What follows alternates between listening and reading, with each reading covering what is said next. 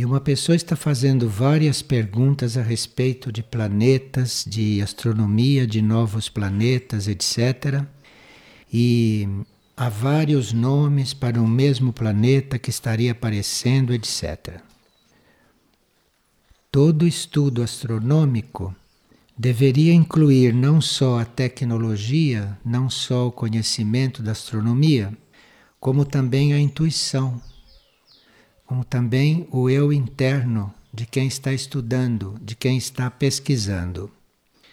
Porque há momentos que o pesquisador pode ter uma luz interna, especial, e compreender certas coisas que não estão explícitas.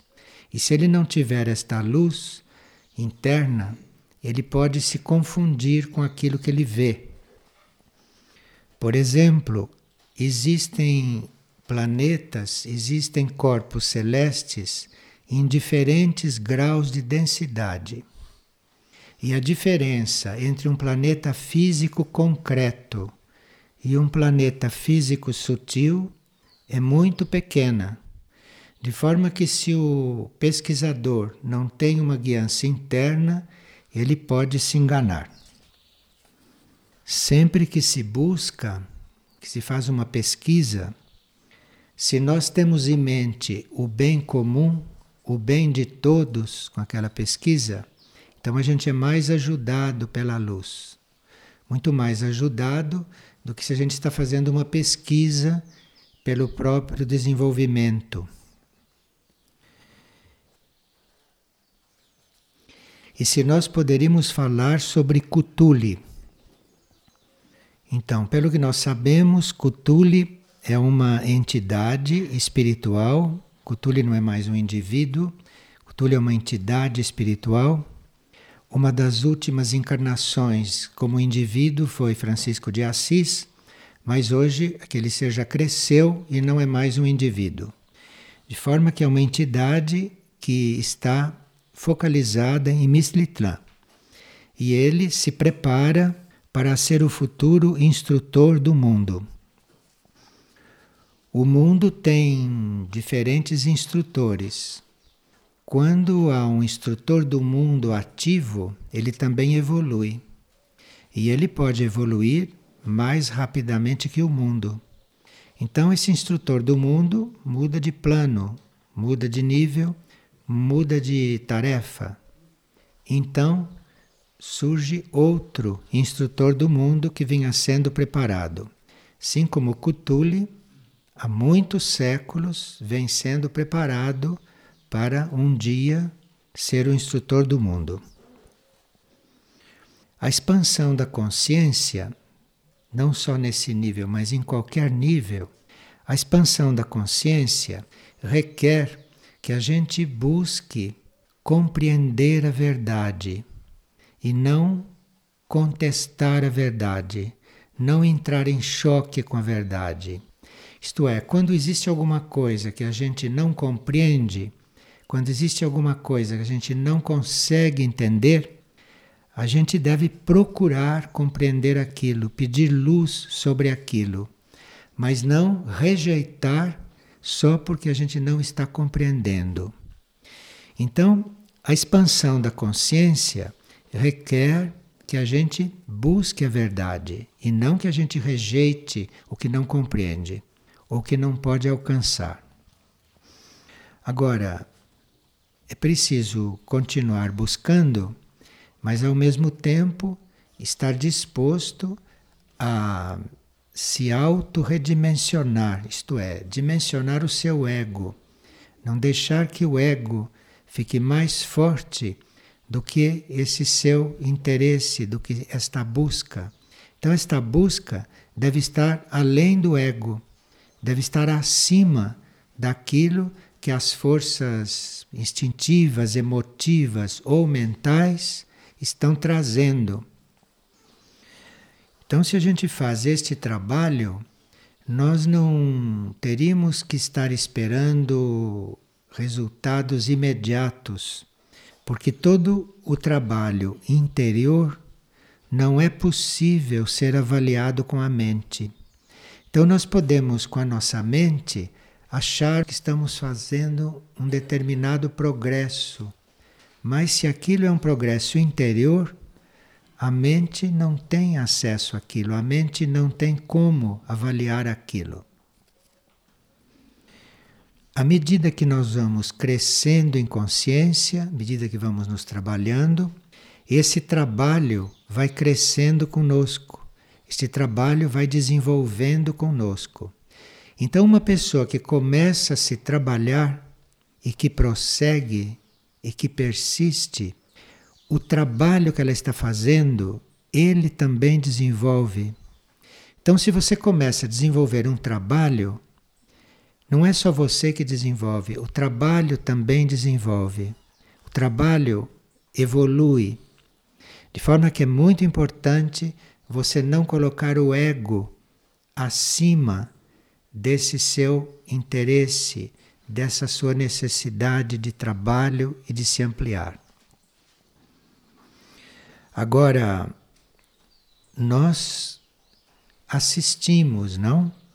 A nossa própria consciência se expandir, porque vamos compreendendo mais as coisas e vemos o trabalho se expandir, vemos o trabalho crescer, mas para isso nós teríamos que não remexer no passado.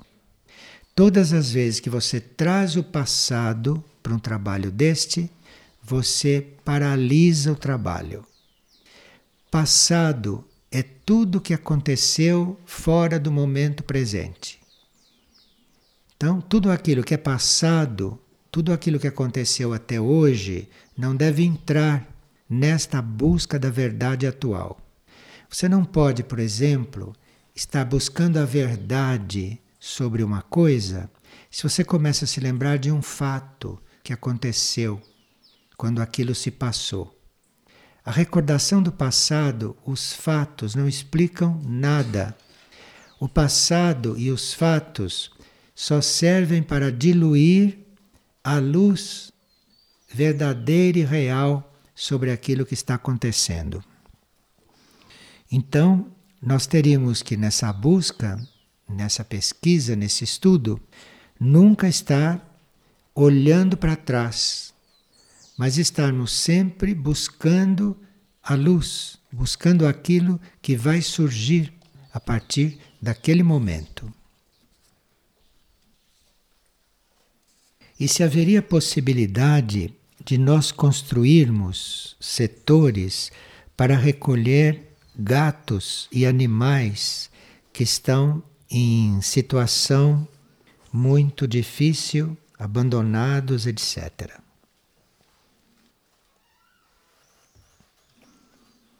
Nós temos que levar em conta que o reino animal também está em juízo. Não é só o reino humano que está em juízo. Todos os reinos que estão na Terra nesse momento estão em juízo. Estão passando por um processo de seleção. Então, assim como nós não podemos resolver todas as situações de todas as pessoas, nós também não podemos resolver a situação de todos os animais. Porque aquele reino está em juízo e aquele reino também tem karma. Os animais também têm karma. Os animais têm um karma grupal, os animais têm um karma coletivo e têm um karma individual quando eles se individualizam. De forma que é uma situação semelhante à do reino humano. A diferença é que cada ser humano tem um eu interno, tem uma alma já desperta. Então, um ser humano tem já a possibilidade de ser guiado internamente. Isto é uma grande diferença com respeito ao reino animal, que em geral ainda não tem este núcleo interno em cada animal. Então, ele só pode ser inspirado pelo seu instinto. Mas ele não pode ser inspirado, por exemplo, a respeito do caminho dele. Ele não tem como, porque ele não tem esse núcleo que saiba isso. Ele segue o caminho do reino, o caminho daquele grupo animal. Então, nós diante de um animal, temos muita responsabilidade. Temos muita responsabilidade para não distorcermos aquele caminho grupal que ele deve seguir. Agora, quando um animal está sob a nossa responsabilidade, ou quando nós temos um sinal de que temos que fazer algo por algum animal, então é, já é um outro tipo de responsabilidade, porque no contato conosco, aquele animal está buscando um estímulo para ele desenvolver a sua individualidade. Como nós já somos indivíduos formados, nós podemos estimular um animal a ir se tornando um indivíduo.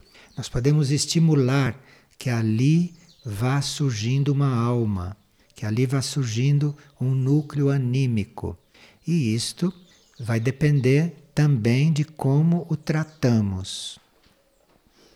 Os animais podem se individualizar, isto é, pode surgir ali uma alma, começar a surgir um núcleo individual, tanto quando o animal é amado com a energia do amor, quanto pelo sofrimento.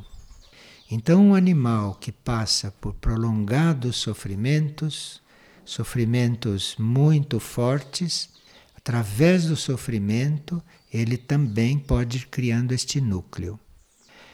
Agora, quando este núcleo é criado, quando ele foi criado através do sofrimento, aí aquele ser vai ter um certo temperamento. E quando foi criado através do amor, ele vai ter outro temperamento. Então, é como um ser humano. Nós não sabemos, na etapa em que era reino animal, como é que ele se individualizou. Se foi pelo sofrimento ou se foi por amor. Então, são diferentes seres humanos. Há seres humanos que se vê que foram individualizados pelo sofrimento. E outros que se vê que foram individualizados por amor, pelo temperamento deles, pela forma de ser, pela forma de se exprimir, enfim, pela forma de viver. Então é importante sim que nós tenhamos esse trabalho, e aqui em Figueira existe um pequeno núcleo chamado El Sol, onde lá se recebe alguns animais. Mas é um trabalho simbólico, é um trabalho que se procura fazer com qualidade, já que não se pode fazer em quantidade. Então é preferível manter a qualidade do que cair na qualidade. Agora, isto também depende de algumas circunstâncias, porque não sabemos em algum momento de emergência, ou diante de certas provas ou de certas situações, como se ficará perante essas necessidades. E a outra pessoa pergunta o que que a leucemia indica. Quem tem leucemia, o que que isso está indicando?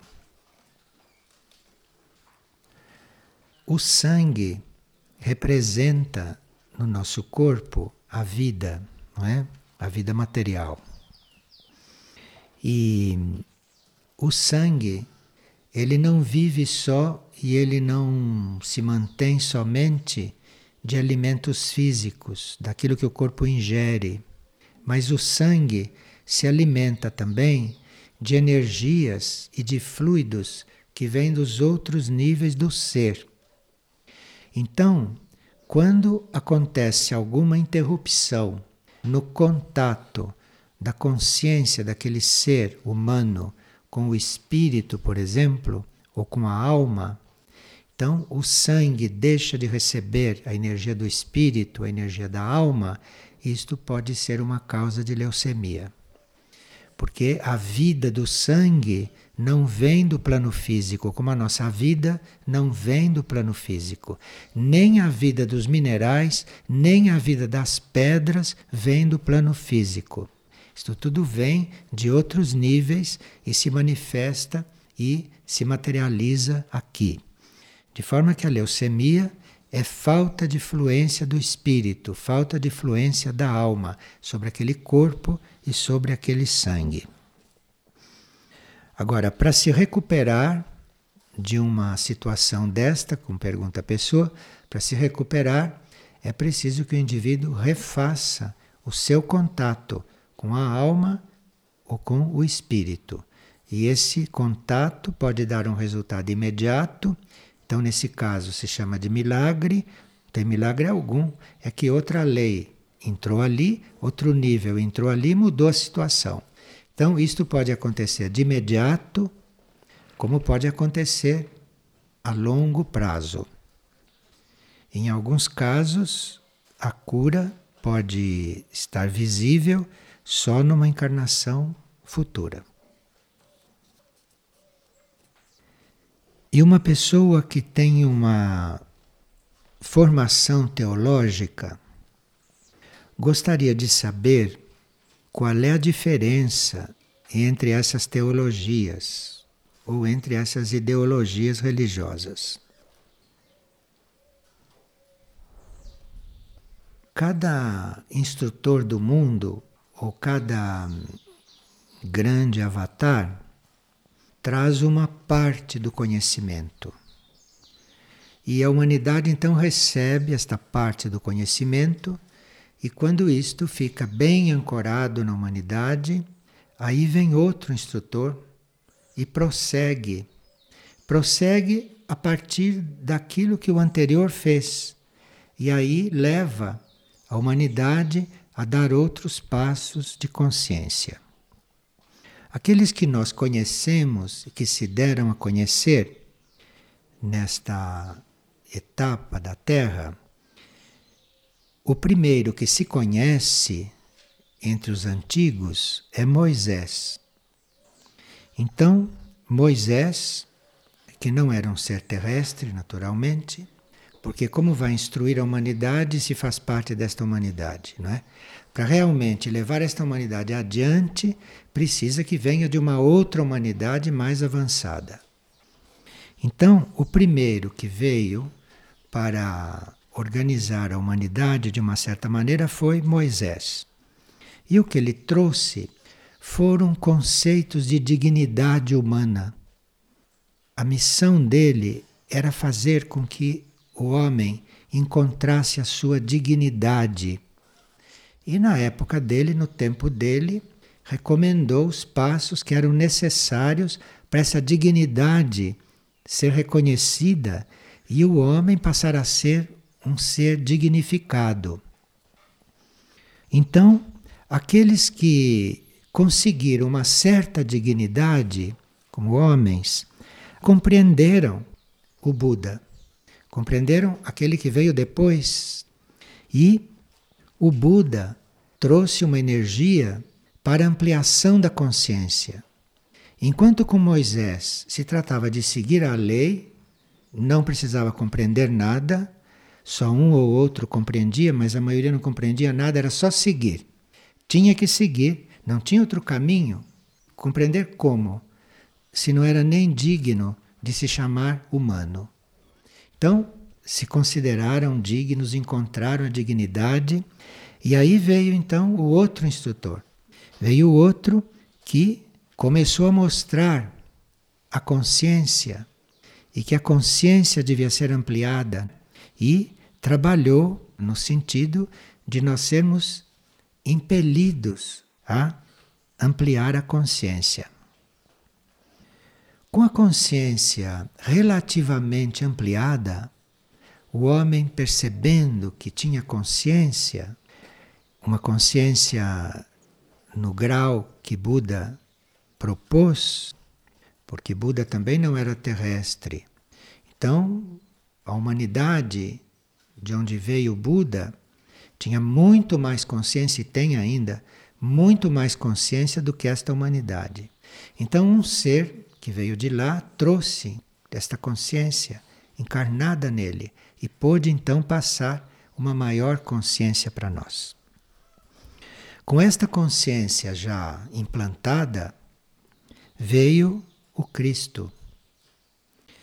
E, segundo o Cristo, segundo o que ele ensinou, e que ainda não foi totalmente compreendido, é que vale mais dar do que receber. Isto para a humanidade é uma incógnita, porque a humanidade dá aquilo que sobra, não é? Dá depois que usa do jeito que quer. A humanidade entra no mérito daquilo que recebe.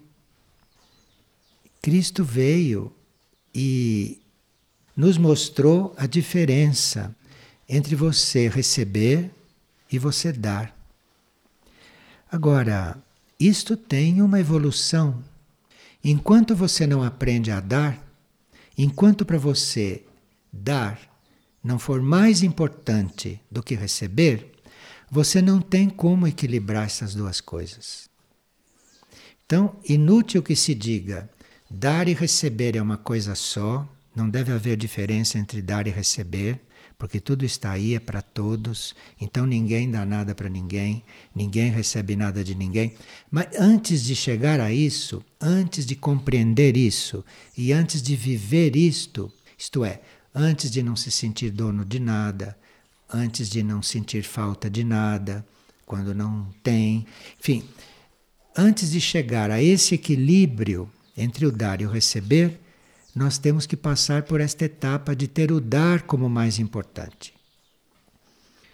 Então é isto que a humanidade está vivendo. Agora, ao mesmo tempo, nós já estamos aqui numa etapa nova.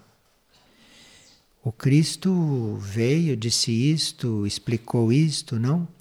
Mas nós já estamos aqui com uma outra etapa, já estamos aqui com uma fase nova, mas que para desenvolver e que para realmente ser posta em prática, precisa que este dar e receber se equilibre, que nós sejamos equânimes, não que sejamos iguais, senão a outra etapa não pode realmente se implantar. Que é a etapa de nós começarmos a entrar em contato com os mundos distantes. Esta etapa de nós começarmos a conhecer, nos relacionar, viver juntos conscientemente com os mundos distantes, com outras humanidades, com outros seres, enfim, nos alargarmos e não continuarmos nos limites deste planeta. Porque um planeta é um ser que tem os seus limites. E com a expansão da consciência humana, mesmo a humanidade neste planeta pode alargar estes limites da consciência. E, neste momento, nós realmente estaríamos já nos alargando para conhecer, para conviver e para interagir com outros mundos, com outros seres, com outros planos de consciência, com outras dimensões. Bem, aqui nós temos várias perguntas e várias declarações de pessoas que estão em muitas dificuldades eh, emocionais, psicológicas, mentais, enfim, humanas.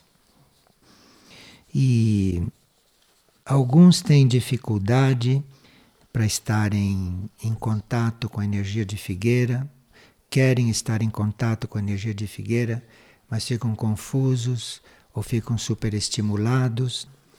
Outros chegam aqui e ficam diante dos próprios ressentimentos, dos próprios bloqueios, não conseguem se liberar disso assim tão depressa.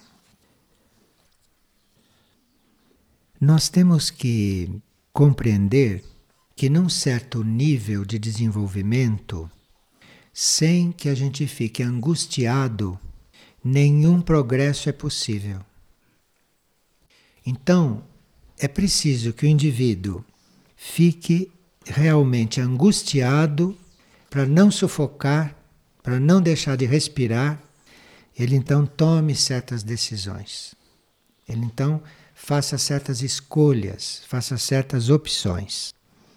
E muitas vezes o indivíduo internamente já fez certas opções, mas aquela opção ainda não desceu para o nível astral, emocional, não desceu ainda para o nível etérico físico. Então o indivíduo diz que ele está angustiado.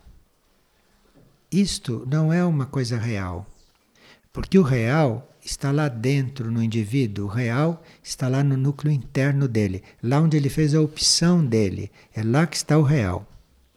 Mas enquanto aquilo que ele optou, aquilo que ele internamente encontrou, enquanto aquilo não permeia os corpos externos, ele pode sentir angústia, como pode sentir outros estados, dependendo do corpo e dependendo do tipo de conflito ou de desajuste que existe. Que desajuste? Desajuste entre a energia dos corpos e a energia interna que ele está desenvolvendo. Isto é um desajuste. Isto vai se ajustando, isto vai acontecendo gradualmente. Enquanto a consciência se expande e nós estamos nesses estados intermediários ou nesses estados mais densos nos nossos corpos, é como se nós estivéssemos atravessando verdadeiros precipícios. Tem pessoas que se angustiam e não sabem porquê. Outras têm isso mais claro e se sente atravessando um precipício, não sabe se vão cair ou não. Isto é outro estado que pode vir depois da angústia, mas aí ela tem claramente o precipício onde ela está e ela tem que ali fazer suas opções, ela ali tem que aprender a reunir suas energias e principalmente, se ela está sobre um precipício, principalmente atravessando aquele precipício em cima de uma corda, ela vai descobrir que ou ela olha lá para frente, para onde ela tem que chegar, ou ela vai cair. Porque ela não vai conseguir se equilibrar, nem pensando na corda, nem olhando passo por passo que ela dá na corda. Se ela tira a atenção, a sua concentração da meta, lá onde ela quer chegar, depois do precipício, claro que ela cai. Mas isso o indivíduo vai aprendendo à medida que fica atravessando esse precipício. Isto é uma etapa. Agora, à medida que nós vamos atravessando, muitos começam a ver que a corda que os trouxe até aqui, lá na outra ponta já arrebentou, já não está mais presa no precipício. Ele viu que a corda está caindo. Aquela ainda está presa de um lado e ele está indo para lá. Mas ele, se olha para trás, ele vai ver que a corda aqui já desprendeu. Aqui, ele só tem uma possibilidade, é ir para a frente. E à medida que ele vai dando os passos, a corda vai caindo. E aí ele compreende que isto acontece para ele não poder voltar, para ele não poder regredir. Ele vai compreender isso a uma certa altura da travessia. Ele vai compreender que isso está acontecendo para ele não poder regredir. Então, quando nós traduzindo isso para a vida humana, para a vida prática, não? Então, há coisas em que a gente caminha e depois vê que não tem retorno. Mesmo que queira voltar a ser como era, não pode mais. Isto é porque a corda do precipício já soltou de lá e mesmo que você queira, você não volta mesmo. E aí, quando tem seres ligados a nós e que ficaram lá e que ficam chamando, mesmo que você queira voltar, não pode. Acabou. Então, isso são situações, isto são realidades que se vive. E quando esta corda arrebenta, e quando a gente não tem outra solução senão prosseguir, aqui é que precisa ter muito cuidado para não levar em conta o que se passou, não levar em conta aquilo que é chamado de resíduo da vida, as recordações da vida, porque isso não vai fazer com que a gente volte atrás e viva de novo, porque isso não existe, é impossível. E isso só vai fazer com que a sua travessia seja acidentada e que você leve mais tempo do que é necessário para chegar lá do outro lado. Então, ficar olhando para trás ou ficar considerando o que se passou é realmente um grande desgaste de energia. E nós precisamos, então, aprender, não é? A não reviver o que se passou e, ao mesmo tempo, considerar que tem muita coisa nos chamando, muitos seres até nos chamando, que nem entraram ainda na corda bamba, né? Ainda estão lá, na comodidade deles, na inconsciência deles, não, diante de certas realidades, diante de certas responsabilidades. Esses seres somos nós mesmos e nós somos eles, porque a humanidade é una. Nós é que vemos um aqui e outro lá atrás, mas isso é um só. Então, se você tem, não a convicção, mas se você tem a percepção de que é um só, você não vai deixar de dar o seu passo porque ele não dá. Porque isso significa ninguém dá o passo. Quando você sabe que você é um só com todos, você vai dar os seus passos, sabendo que os seus passos estão refletindo em todos. E aí a gente se regula como é que vai agir em qualquer circunstância desse tipo. Bem, hoje nós estamos com um encontro da rede de serviço que tem o título de Servir em Emergências. De forma que ele está se dando paralelamente com um treinamento em primeiros socorros para monitores. De forma que estamos em um momento bastante significativo aqui em Figueira. Aqui nós estamos com algumas impressões a respeito desse encontro e alguém que está percebendo que rede de serviço, equipe de ação imediata e setor saúde e cura, isso é interligado. Realmente isto é um setor só, com três nomes, com três grupos, mas isto é um setor só. E à medida que nós formos percebendo isso e que formos nos integrando, nós vamos sentir rede de serviço, equipe de ação imediata e saúde e cura como uma coisa só. O símbolo no plano físico desta unidade é a casa-vida.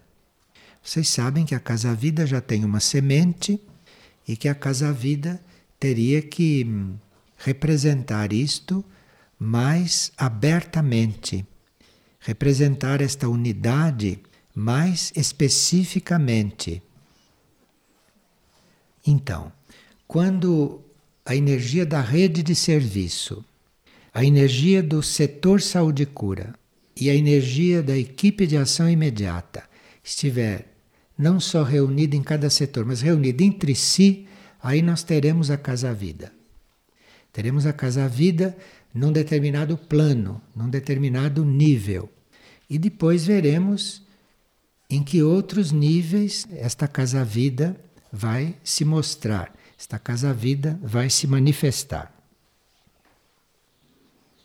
E uma pessoa está aqui descrevendo as experiências que ela teve nessas reuniões da rede de serviço e a sintonia que está havendo nessas reuniões e a harmonia que está acontecendo. E certamente, diz ela, todos nós seguiremos o caminho que nos está sendo mostrado, de servir com amor, pureza e simplicidade. Pude sentir que a rede de serviço pode ser uma tarefa leve se estivermos abertos a ela. Sim, porque é uma lei, né? Dizem que a cruz não pesa, que a cruz é leve. Cruz é, é aquilo que nós temos que realizar como sintonia, sintonia com perfeita união entre o vertical e o horizontal, não é? Isto que é a cruz. Então, se você consegue esta sintonia entre a energia que desce e a energia que aqui é distribuída, então você está na cruz. E isto é leve, isto não é pesado, isto não é sofrimento, isto não é esforço. Quem está realmente na cruz, nem esforço faz, porque ele está no centro desse encontro, do que vem do alto com aquilo que se deve distribuir aqui. Então a cruz é um equilíbrio perfeito, assim que se vê a cruz de um certo ponto. Agora, a propósito da reunião que está havendo, há uma hierarquia que diz o seguinte, que para nós colaborarmos nas construções cósmicas, precisamos de uma mudança de consciência. De forma que, se você está colaborando com o plano evolutivo, se você está colaborando numa construção simbólica, universal, esta construção só desenvolve se você muda a sua consciência. Então, nas construções cósmicas, o serviço requer uma mudança de consciência. Se não há esta mudança de consciência, realmente não se constrói coisa duradoura, não se constrói coisa real e válida. É preciso estar sempre mudando a consciência, sempre expandindo a consciência. Se a consciência está sempre sendo trabalhada, pode haver erros e a construção continuar. Agora, se a consciência não estiver sendo trabalhada, os erros são fatais. Cada erro representa realmente uma queda e um retrocesso. Mas se a consciência está sendo trabalhada, os erros são experiências. Nós olhamos os erros como aprendizagem. E a construção continua. A construção não para porque está havendo erros. Então, o problema não é nós sermos perfeitos, porque não podemos ser nesta Terra. E não é fazermos as coisas perfeitas, estritamente perfeitas. A questão é a sua consciência estar sempre se expandindo, porque mesmo que você erre como erramos, mesmo que haja coisas erradas, mesmo que haja coisas fora do lugar, a construção continua, a tarefa prossegue e a rede de serviço evolui, apesar dos erros. Mas precisa que a consciência esteja sempre sendo trabalhada. Agora, digamos que a gente cometa um grande erro, cometa um erro que depois, quando a gente olha, diz como foi possível. Mesmo isso é resolvido, mesmo isto não impede que a construção seja feita, mesmo isto não impede que a tarefa seja cumprida, quando a fonte de onde nós tiramos a energia para o serviço era pura. Quando nós tínhamos uma pura intenção, quando a fonte do nosso esforço, a fonte do nosso trabalho, daquilo que nós buscamos, quando aquele ponto de partida é puro, quando isso não é impuro, então mesmo os erros graves são como que diluídos dentro de todo este movimento. É claro que isso não quer dizer que a gente não evite os erros, porque isso já seria consciência impura. Isso está claro. Mas isso é muito importante nós termos agora. Agora, nós não podemos cumprir um programa e não podemos cumprir um, uma tarefa de imediato. Isto tem prazos, isto tem ciclos de desenvolvimento. Então, há necessidade de um certo tempo para que um grupo e para que um trabalho entre num outro nível de consciência, Isto necessita de um certo tempo. É preciso um tempo, é preciso um certo ciclo para que as coisas mudem de plano de consciência. Então nós começamos uma rede de serviço num certo degrau, num certo nível. É preciso que passe um tempo de dedicação, de busca, de pedido de luz, clareza, de unidade, de união, de iluminação, para que aquilo mude de plano, para que aquilo mude de nível. E é preciso um tempo um pouquinho maior para que os centros, os centros de energia das pessoas vão se renovando e vão se transformando. Então, o trabalho, ou no caso a rede de serviço, só pode evoluir se nós vamos, como seres, mudando de degrau, mudando de plano e renovando a energia da nossa consciência. Renovando a energia da nossa consciência, ampliando a nossa consciência. Agora, aqui não se trata de fazer cálculos de quanto tempo é, quantos anos é, que quantidade de trabalho existe. Não, não se trata disso. Mas se trata de nós termos claro que uma oportunidade, no mesmo grau, não se repete. Se nós não correspondemos àquela oportunidade, nós não sabemos, no campo da consciência, quando é que vamos ter uma outra oportunidade equivalente. Então nós teríamos que fazer opções, teríamos que manter uma certa continuidade, manter fidelidade ao propósito, alimentar a nossa devoção ao plano evolutivo, a devoção ao eu superior.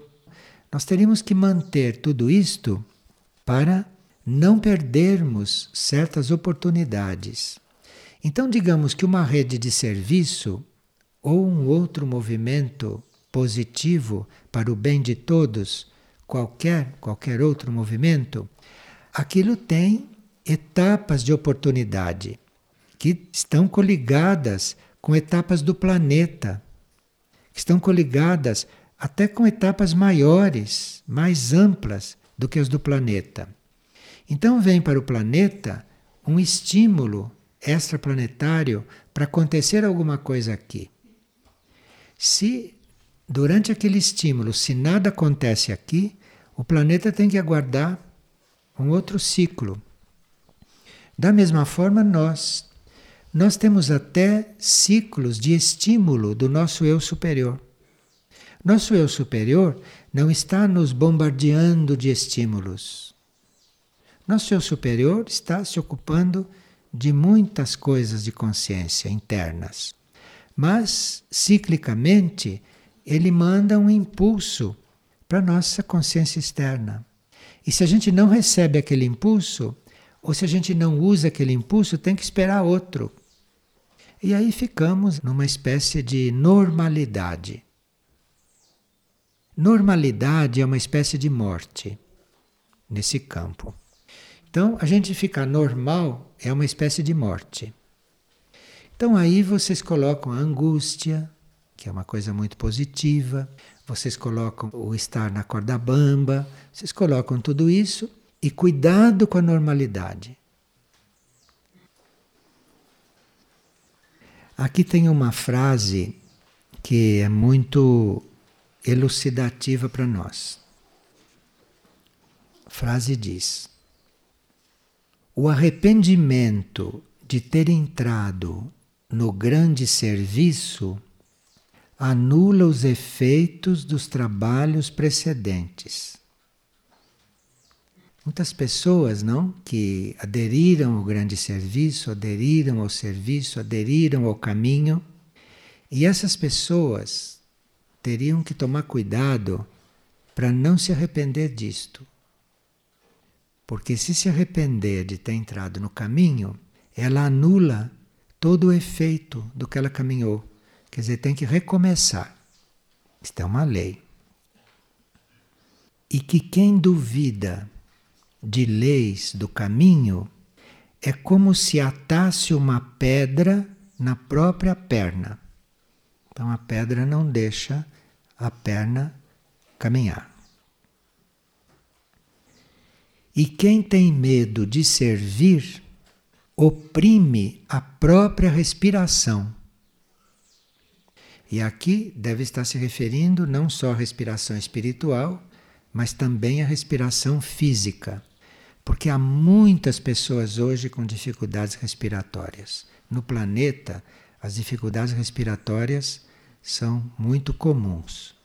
E dizem que é por causa da poluição do ar, dizem tantas coisas que são válidas também, num certo plano, num certo nível.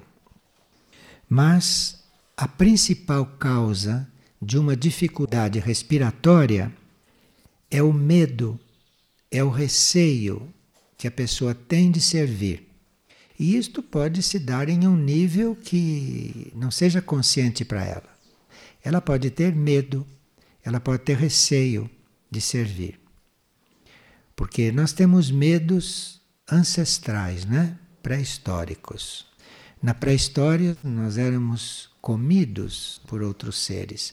De forma que o medo, o terror, é uma coisa ancestral.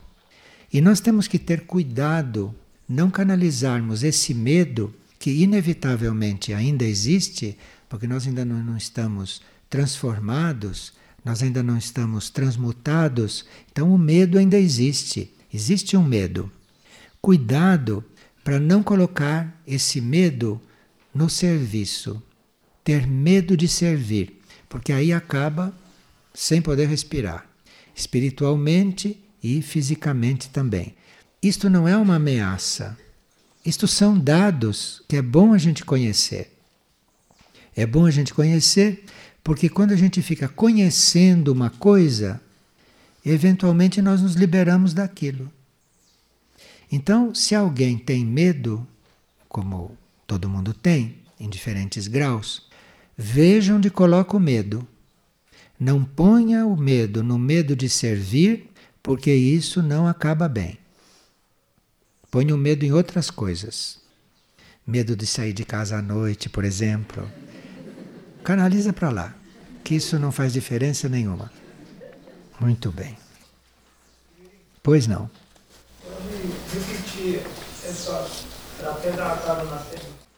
Quem duvida ata uma pedra em sua perna.